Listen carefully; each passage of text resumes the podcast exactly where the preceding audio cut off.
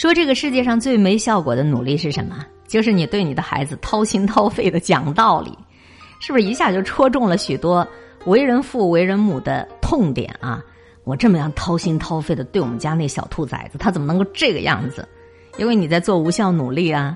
来听报刊文摘公众账号上推送的月下课的原创分享：世界上最无效的努力，就是你对孩子掏心掏肺讲道理。有一次我出门办事儿，路过一学校，因为刚好学校放学，门口有点堵，我就站在路边等了一会儿。看到校门口有一个家长跟老师正在教训孩子，事情的经过就听了个大概。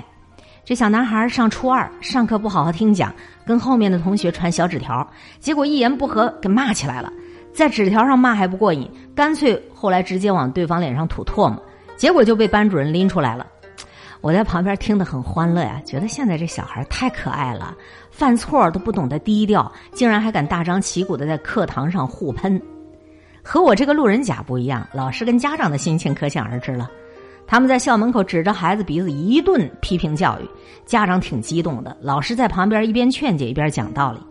可是孩子呢，站那儿一直在点头，两只眼睛却一直瞄着来来往往的学生，心里多半在寻思着。赶快说完吧，赶快说完吧，赶紧说完完事儿啊！这么多人看着，丢死人了。我旁边仔细听了听老师跟家长说的那些话，都是讲了亿万年的大道理，连版本都没有换过。这些大道理八成这孩子已经听了很多遍了吧？大人们在那讲的唾沫横飞，可孩子呢，完全没听进去。怪不得时尚芭莎的前执行主编这么说：说世界上最无效的努力，就是你对年轻人掏心掏肺的讲道理。就像我眼前这个男孩子，老师跟家长讲的再多，讲的再热闹，他耳朵是关着的。显然，他压根儿没把这些训诫当回事儿。所以，你能够指望这些训诫会对他起作用，从本质上改变他吗？门儿都没有。情商低的父母才会跟孩子讲道理，日复一日的在孩子面前叨叨念念，指望着这些道理能够滴水石穿，让孩子刻骨铭心。其实呢？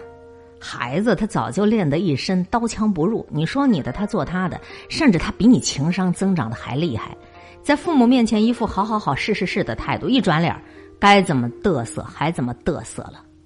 有一次，我给我们家月宝买了一套绘本，想等他赶快写完作业拿给他看，可他全神贯注的在玩他的黑板，对我的催促是置若罔闻。于是我就搬了一把椅子坐在他旁边，对他说。你先把作业写完了，剩下时间再玩，好不好？这样玩起来比较轻松啊，也不会有我在旁边一边叨叨叨的你。你现在玩，一会儿到时间该睡觉了，作业也没有写完，写不完作业影响睡觉，睡不好觉又影响明天早起上学，早晨起不来影响吃早餐，吃不饱早餐上课肚子就会饿呀，肚子饿了就会影响听课呀。何况我今天还给你买了一套绘本，你写完了我们俩可以一起看呐。我说了这么多，你猜月宝有啥反应？他在他的黑板上津津有味的给他的玩偶兔子讲课，压根儿就没搭理我。我非常知趣的走开了，该洗衣服洗衣服，该擦地擦地。大概过了十分钟吧，月宝在书房里叫我：“妈妈，我开始写作业啦。”哦，又过了大概十分钟，他又在书房叫我。妈妈，我写完作业啦。你刚才说的绘本在哪儿呢？你看，我说过的话，他不是没有听到，他只是不认可，不认可我在他兴致盎然的时候放下粉笔去写作业，不认可为了明天能够吃得饱饱的好好听课，现在就放弃给他的玩偶兔子学讲课。所以那些大道理再有道理，对孩子能起作用吗？微乎其微。很多道理孩子早就懂了。讲一遍他认可，他就会去做；讲一百遍他不做，不是他不懂，是他不认可你的道理。他不认可的时候，你讲一万遍都没有用。所以，咱们做家长的只有三条路可以选择：第一，停止讲道理，该干嘛干嘛，让孩子自个儿去碰壁，自己吃一堑长一智，让他自己亲身去验证你说的对还是不对，从而收获对你的信任。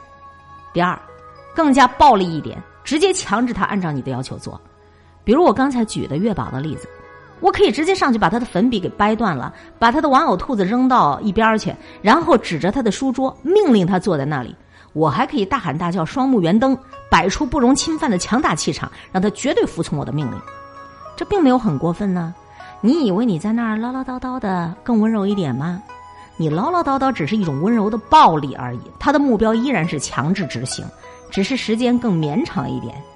而且大部分情况下，我们处理这类事情都会走第二条路，难道不是吗？